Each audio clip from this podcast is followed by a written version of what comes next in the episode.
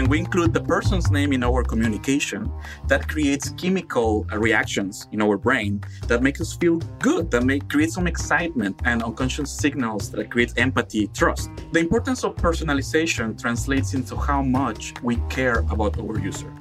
Hello and welcome to Good Data, Better Marketing, the ultimate guide to driving customer engagement. Today's episode features an interview with Pepe Valiente, Senior Management Consultant at IBM Garage. But first, a word from our sponsors. This podcast is brought to you by Twilio Segment. In today's digital-first economy, being data-driven is no longer aspirational. It's necessary. Find out why over 20,000 businesses trust Segment to enable personalized, consistent, real-time customer experiences by visiting segment.com. Much like the crew of a dragon boat, steering a business toward a common goal is no easy feat.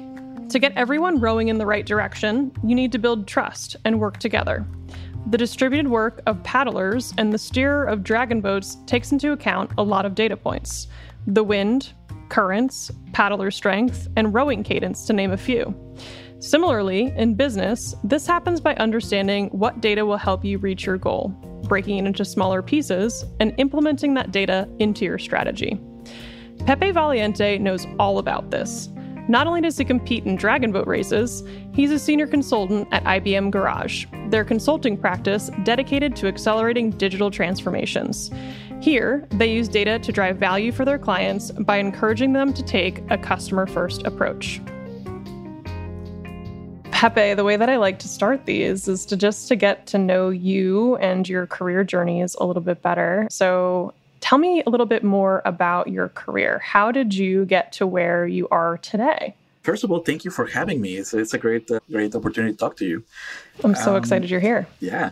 So, well, I have listened to all your episodes. And let me tell you first, I'm a big fan. So everything that's going on around. I love a fan, Pepe. That's great to hear.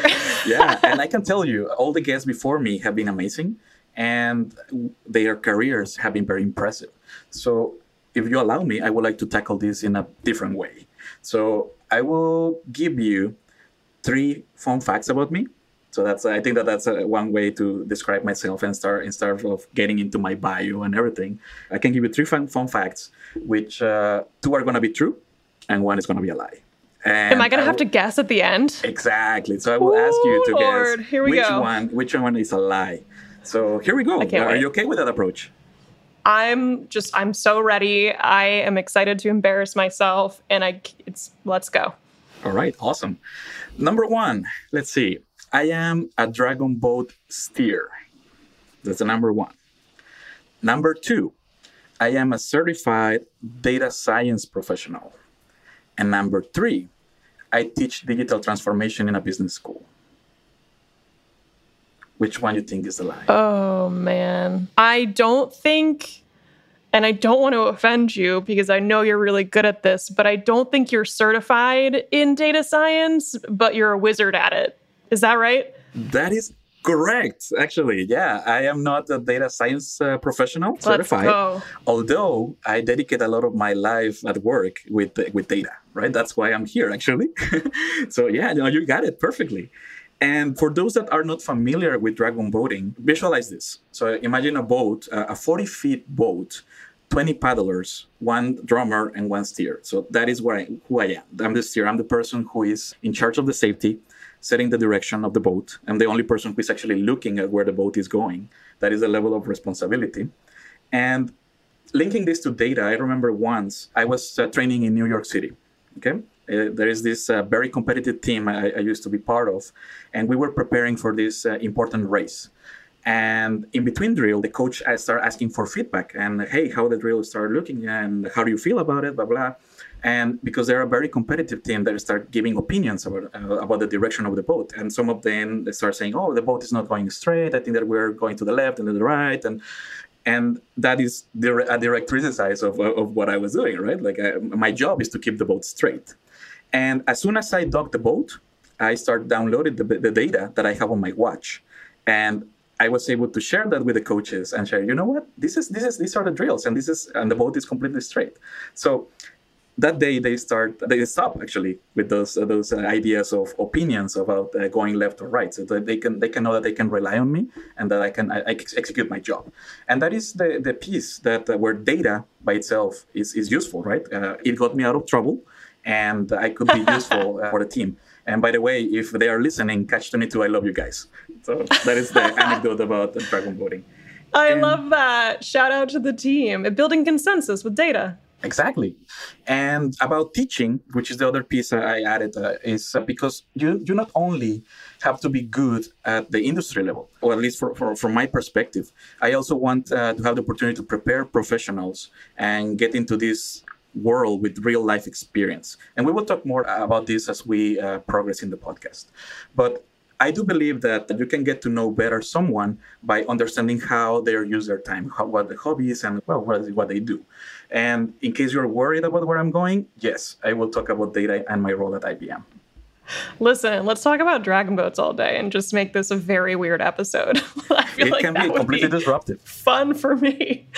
Okay, very cool. So you're a teacher, you are an enthusiast around dragon boating, and you also happen to be incredibly sharp at data. Your first role, as I understand it, at IBM was a project manager. You've also been in product management, a stepping stone to your current position in consulting at the IBM Garage. So tell me a little bit more about what you're doing at the Garage and how that relates to the customer engagement journey.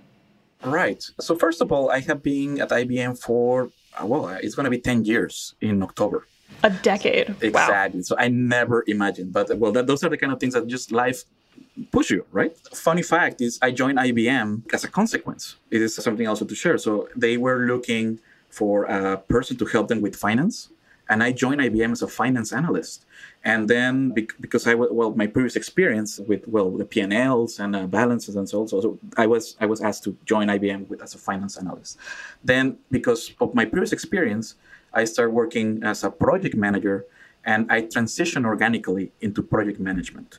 And that is where I feel very comfortable about, leading projects, organizing scope, getting daily activities, and getting this using timelines. Watch data to get people on the same page about dragon boat steadiness. Exactly. Yep. Alignment is very important. So I use a lot of my time in project management. And different projects in IBM, right? So I started with electronic payments. So, for example, how you get the money into the bank, which is a very important component. Yep, I like when that happens. Exactly. And you get like the very traditional methods, right? You have the MasterCard, the Visas, the American Express. That's cool. But then we start disrupting a little bit and say, how can we get PayPal on it? Or how can we get nowadays a little bit more disruptive and get crypto? No? And those kind of things like, okay, how can we get paid? And be creative around. So that was how I started in the project management world at IBM. Then I moved to a Salesforce implementation. And this is interesting because we as consultants, and IBM has the biggest practice of Salesforce consultants, so just as a background information, we implement Salesforce internally for IBMers, for IBM sales teams. And just to give you an idea on how big this is, back then when I was in this project, we were talking about 9,000 sellers onboarded in three different areas, three different locations, 50,000 business partners, more than 530 clients. So it was a massive implementation. Huge. And it was a market to cash. So you can see all the platform across. And my responsibility was on the CRM side, the CRM component. And I had exposure to product management, and I love it. So that idea of, okay, so start defining what the team needs to build, start working with data elements and understand what is the user journey so we can simplify our seller's life and we can foster that idea of start selling. And there is where I start working on product management. I start shaping my skills on that land. And that allowed me to land a job in that is known as the IBM Growth team. And the IBM Growth team is where actually my journey with Segment began. And we were a composition of different platforms that you can find in the market, where the intention was to acquire data from different data points, get IBM sites, IBM applications, products, and so on, and consolidate that information and send it to different destinations so we can activate the data. And there, I was responsible for the IBM and Segment relationship for 3 years. and many good memories, many good projects together. We did like the biggest protocols implementation together, just as one example. And also to share how big this was, we managed within the platform more than 130 products, more than 500 sources, and multiple destinations, way of working. We use WalkMe for user journey, Amplitude for analytics, Brace for email and marketing campaigns, transitioning to Marketo right now. So there are like many things that are going on. But because at the end, the data is useless if you don't have a use case to support it, right? If you don't activate the data. So we use a lot of that creating campaigns. So this experience allowed me to understand platforms, understand people, the methods, and how important they are to understand the business and relate to whatever the value that can bring to a company. And I wanted to put that in a good use on a customer-facing role. So I had some background at IBM, different areas, different organizations, different cities. And suddenly I found myself, okay, you know what? I want to do that for customers. And that's how I landed in IBM Garage. And in Garage is what we do, right? We identify those components, get alignment, and make it real. So that is what we do. I'm part of a very talented team. We are on a mission to scale IBM Garage. So every engagement that we are having with with our customers, we are using IBM Garage as an example on how creating alignment is important, how we can build a good vision, how we can understand the value, materialize or translate that value into something that we can quantify, and ultimately that we can help our clients to materialize the vision in an agile way.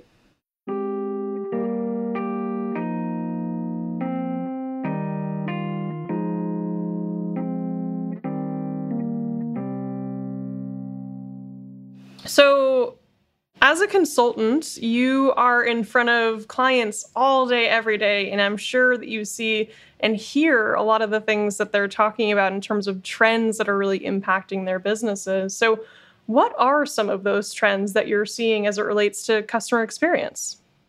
Sure. So when talking about trends, I would like to share three things or three different trends that I see in the industry in general. So let me start with personalization. And here, I would like to ask you, tell me a name of a singer or an artist that you follow. Beyonce. Wow. Okay. Perfect. That's a very good example. So imagine that you're in a stadium and you win an award and Beyonce is going to deliver that award to you. Okay. Wow. So okay. You're in the audience and Beyonce say your name in front of the multitude. How would you feel? I would faint, Pepe.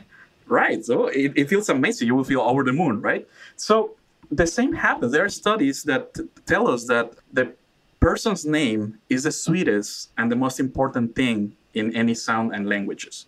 So when we include the person's name in our communication, that creates chemical reactions in our brain that make us feel good, that create some excitement and unconscious signals that create empathy, trust. And remember, trust is very important. So why are we using generalizations? Why we go with hello, user 1, 2, 3, when we can say, hey, hello, Kailey. That is very important, right?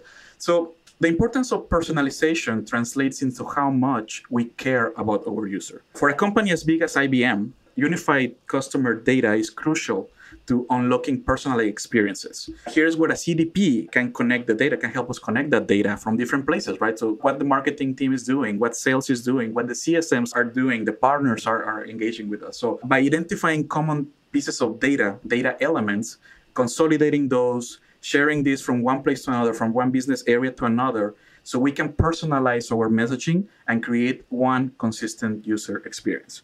And one example, digging a little bit more on this, is we capture from our users, we capture industry, and we capture the role. And what we can do with this information is we can present them personalized topics so once they log in into a product, we recognize the person, we recognize the role and the industry, so we can present them pieces of information that could be meaningful to them. So if I am Pepe and I work in aerospace, I can say, hi, Pepe, welcome back, or hello, thank you for visiting us, or thank you for joining. I know that you're in aerospace. Would you like to learn what is the latest we're doing with Delta, for example, right? And that is what can create some level of curiosity in me. And what we have seen is that these kind of experiences foster the possibilities, right, to our clients on how they can use IBM products or how they can leverage a solution. So beyond resolving a problem, which is why the user came to us in the first place, what we are doing is we are fostering that imagination on what other use cases we can cover. I love that. I love that you related it to the chemical reaction that happens within somebody's brain when they hear their name. I think that's exactly what personalization does, and nobody's actually related to me in that simple of a term before. So I really appreciate that context. And for me, I think that kind of relates back to the fact that when I log into a Netflix or, an IBM portal or whatever, and I'm seeing exactly what's relevant to me, it's the simplest way to digest information, Exactly. And you will be surprised. I mean, furthermore, now with the pandemic and everything, all this personalization became so key that otherwise will be impossible.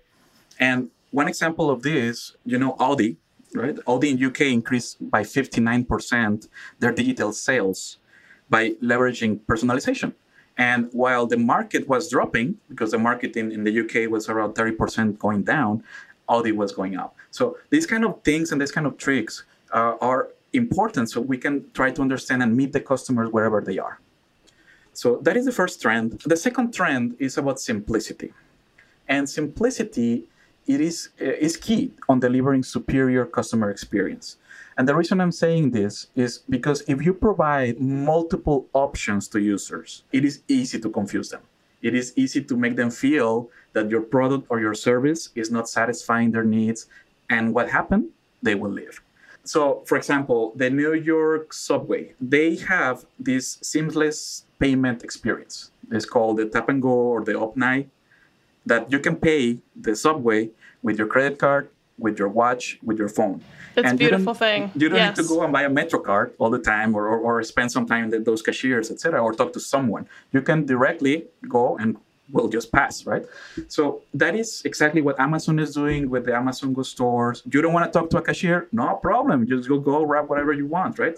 So at the end of the day, it is reducing all those friction points so my experience can be better.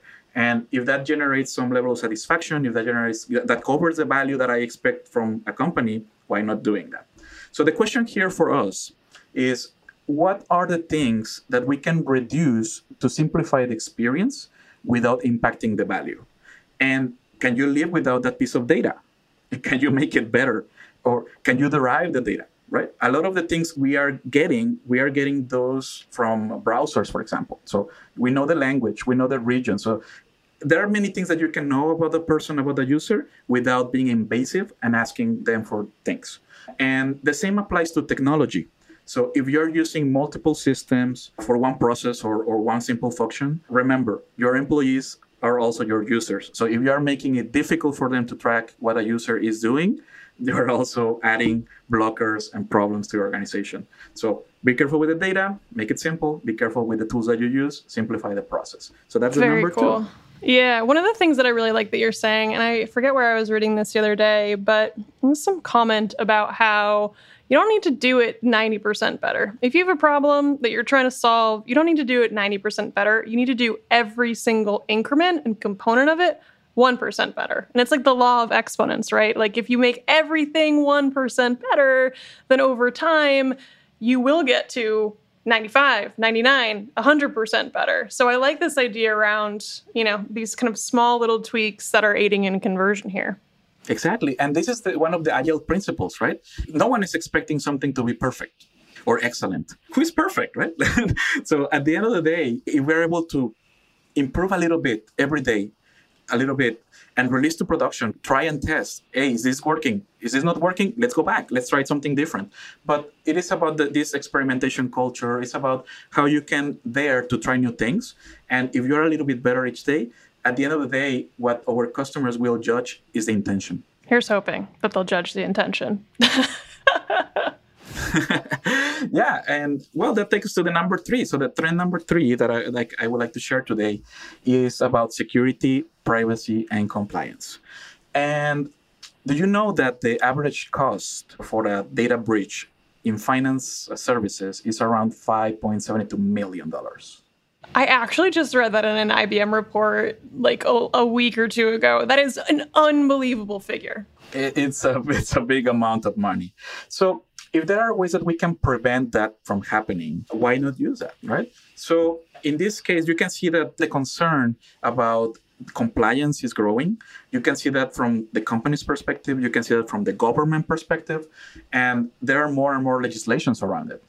And to cover, we need to understand the legislation, of course. And something that it will be interesting is that we can understand and adapt your schemas so you can be compliant with that. And here's where tools can help us significantly. And I can highlight three elements that help IBM to be in compliance with many of these elements. So first, the front end. So if you're using websites, applications, in-app, etc., if you have the right permission to capture information, sometimes it's through cookies, sometimes it's directly asking to the user, are you okay if I capture this data with this purpose, and explain them in advance? So if you do a good job in terms of consent, user consent, that is the very first topic. Second topic is segment protocols. It is a very good tool to help us understand what data can be in and what data can be out, right? So we created one common schema that goes across all the business units at IBM, and we created one major tracking plan. And what this means is that we had that ability to filter in, filter out events and properties, and that can help us defend any issues or any legislation. So every time that we had an audit, we put the tracking plans in front, and we said, no, the GDPR says this, I'm compliant. Hey, LGBT in Brazil says this, and so on. So imagine that we did that for more than 500 sources. That can tell you why the importance of having this implemented on it. So we have control over 100% of the events that are flowing into the platform, and that is how we did it. And the third point here is the privacy portal, which is also a segment product. Here is, okay, imagine that by mistake, we send a social security number or a credit card. That, I hope not. No, well, hopefully not, right? But well, sometimes happen, right? And you can be in compliant of the event, but maybe not the data that is in those events. So here is where the privacy portal helps us. So we define thousands of properties where we could identify or catch data that could be at risk or that can be risky to receive. And between all these 3 points, the idea was to cover most of the legislations. And at the end, again, this is a matter of trust. If you trust the brand, you will do business with the brand. If you don't trust it, you are losing business. And we talked about personalization earlier. So you know that 2/3 of the users will share personal information in exchange of some kind of value. So if you consider that, then, well, there's the key, right? So you give them something valuable, they will give you the data, and then it can be a virtuous circle. Yeah, leveraging IBM's big data and, segments distribution to really activate and make sure that you are building those great experiences for customers. I'm curious as well is, are any of these industry trends maybe impacting IBM directly? We hear personalization, we hear the trust as it relates to privacy all the time here. Are any of these or other trends things that you're seeing directly within IBM that y'all are thinking about every day? Everything goes together. And ultimately, we're in a world that things are changing very quickly. So one thing that worked yesterday is not working today. So we need to frequently adapt. And what IBM is doing is always trying to look at the future. Where are the trends going? Where are the users going? And maybe not at the industry perspective, but maybe as a company, we see the market moving. And the enterprise will continue to expand their ecosystem supported by platforms, open platforms preferably. So that's important to say. They will leverage their people, their workflows, their data. So that's the hybrid cloud. So you may hear about, hey, IBM is implementing this about hybrid cloud. And that's the idea. So we know that people or companies will be in multiple environments. We know that the data explosion is big, and that will trigger the need for machine learning, artificial intelligence at scale. We will be duplicating or triplicating the data by 2-3 years. So every 2-3 years, it's going to be growing exponentially in terms of the amount of information we have. That will trigger the need of artificial intelligence for decision-making, for automated processing, and so on. I have seen, for example, that the chief data officer role is also growing. So that's also a hint.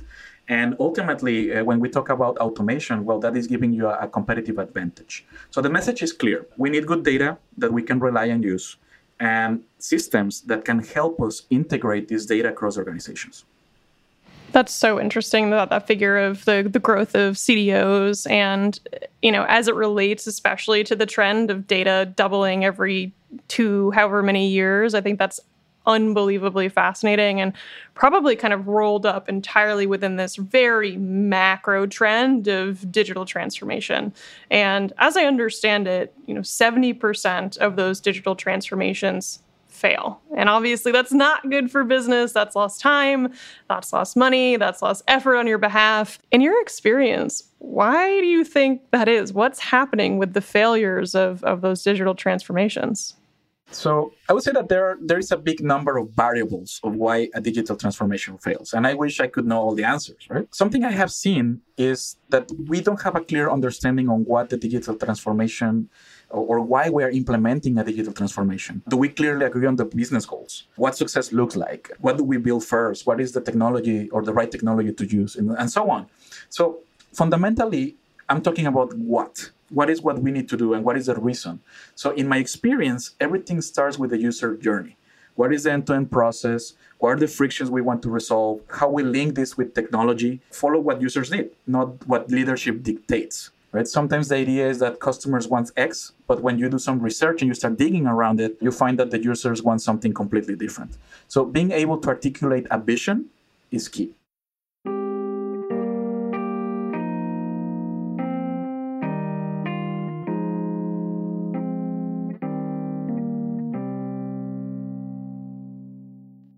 One of the things that I like to learn a little bit more of and how you're doing it and how you're defining it is good data is a pretty vague term. I know the podcast is called Good Data, Better Marketing, but how would you at IBM define what good data means?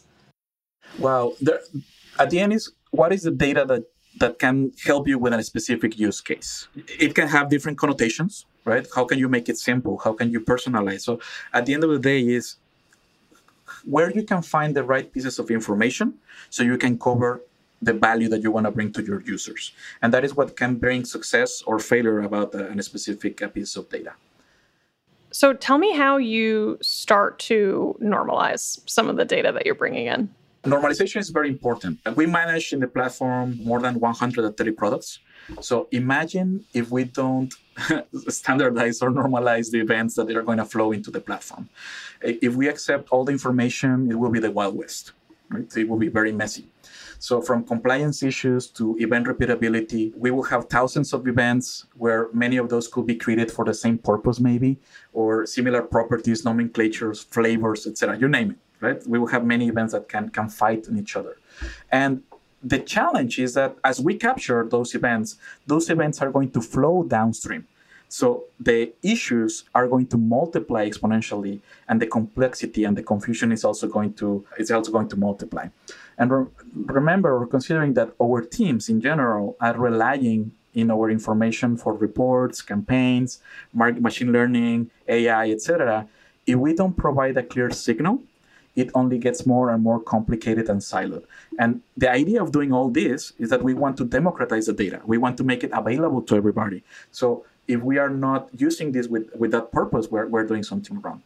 I love that. Data normalization and having that upfront is so important so that when you get down the road, you aren't running into some of these big headaches, with data that's not properly within its nomenclature, within its schemas. So appreciate you kind of bringing that to the forefront. Another piece that is important related to this is the documentation, because everything that we do as part of the automation is also documented in GitHub pages. And let's say we have a very complex automation process, but if we create a new event, if we modify an existing event and so on, everything automatically, let's say, updates all the documentation. So if I am a data scientist in X team, I can relate to that information and I know that that's going to be updated. So I can understand what the event, what the property, what are the required fields, what are the desires, what are the nice to have, etc. That's great. So as I understand it, what's happening is that you are basically allowing every single team to build upon their own use cases with this common nomenclature of the data that's accessible to them. And I love the example of onboarding. And that's something that I was trying to figure out at the last company that I was at. I was running customer education and that segmented journey and making sure that you are being so personal to every user and understanding what their needs might be. Massive increases in conversion rates when you do that in adoption. And obviously that leads to retention, which is good signs for business. So how are you using Good Data, you know, that you helped define for me a little bit earlier to build customer engagement at IBM? That is a great question. And we use Good Data to unify our message. So what are the campaigns that we're launching? Are they clients or prospects? Do they have a CSM assigned? It is not easy when you have thousands of clients, thousands of prospects, but the idea is to be able to leverage the data and capture from different areas and share across so we can provide a unified experience. So that is a big challenge. So what happened? We need to correct things very simple, such as, hey, sending an email message to someone to buy IBM Cognos when they were IBM Cognos customers already. No? So it's something very simple, but these are the kind of things that a CDP can help us to resolve. So we can understand what data, in this case, it's evident that the data was not flowing. So we needed to find ways that we can be more open across departments and identify what data to share so we can keep improving. We go beyond historical information. We use examples, industry, market, company-specific data to identify and recommend products. So this is similar to what Amazon is doing with the books, right? So you look at something, there are engines behind that can tell you what else to buy. We do the same with IBM products. So we understand the company, the size of the company, what products they are already buying, and we are able to create recommendations on what can fit or what can be a good commonality in terms of product. And like that, many, right? So what CSM is assigned. So once they are customers, maybe we can connect to a CRM, we use Salesforce, by the way, and what we can do to connect with an existing CSM and maybe upsell, right? That is a good opportunity. So the CSMs have very good input. Why don't we are listening to them? So we want to create more and more engagement, more sales, or grow an account. They can be a very good source of knowledge. And if a user is belonging to an account, so you can send emails to that specific person or send emails globally to a specific account and so on. So at the end, that is why we use Good Data. I love that. Being able to use it to the upsell example is a great one that I think that everybody will appreciate because what is it? It's keeping your current customers and being able to upsell them and retain them. It's a whole lot easier than selling that new. So certainly advice to follow.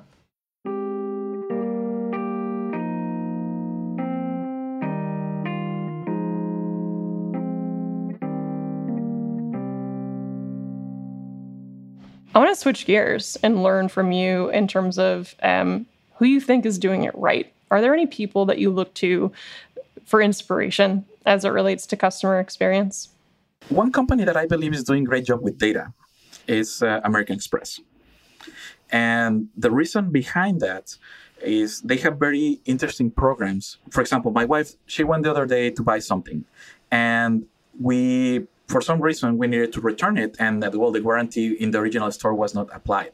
So we talked to American Express, and you know what? This is the situation. This is what happened. And American Express, through their purchase protection program, they refund everything. And they know that they know all the historic background. They know how many transactions we have a month, etc. And they were able to do that in seconds. So they didn't ask a lot of questions. They just opened a ticket. They did it. Fraud protection, the same. First, I received a message in my phone saying, "Hey, are you in New York?" And I was in California. So I thought, no, I'm not. Well, because we identify a charge in this theater in New York. And I was like, well, that's not me. So through the app, I was able to freeze my card. And then I opened a ticket right away. And that was solved in minutes. And I can tell you other banks, or my experience with other banks has been that, no, you need to write a letter, send the letter. We need to analyze it. That's real old school. Write the letter, call up the CEO. Exactly. And then let's see if you have a case, because you know what? I don't trust you. I don't know if you were on a business trip in New York and you're not telling me, you know? And it can be those kind of conversations. But you know what? American Express started with this trust and said, you know what, I know who you are, and I know that you're not going to trick us, and you're not going down for $50, right? So end of the day, there you go. Here's a return, and we will investigate. But in the meantime, you have your money back. That's another thing. They have travel experience, they have concierge, and they are implementing a store. I don't know if you're familiar with this, but very similar to what Amazon is doing with the Amazon Go. They have a store in some of the stadiums, so where they're implementing that model where through your American Express card, you can just go to store, pick whatever you want, get the snacks, get the sodas, whatever, and you just leave. And then you get your charge receiving the American Express. Oh, so, I have seen in the airport, the Amazon stores where, yeah, you swipe your credit card on the way in and then you just walk out. And it is an interesting, freaky experience, I will tell you. But you're right, it is simplified. But I'm like, maybe I'm a Luddite. Maybe I'm a little bit too old school for that. I'm like, where's the cashier? Let me smile and say, hey, and do a little chit-chat, you know? Exactly. And we're going there, right? But there are some processes that are not adding value. So why not automate those?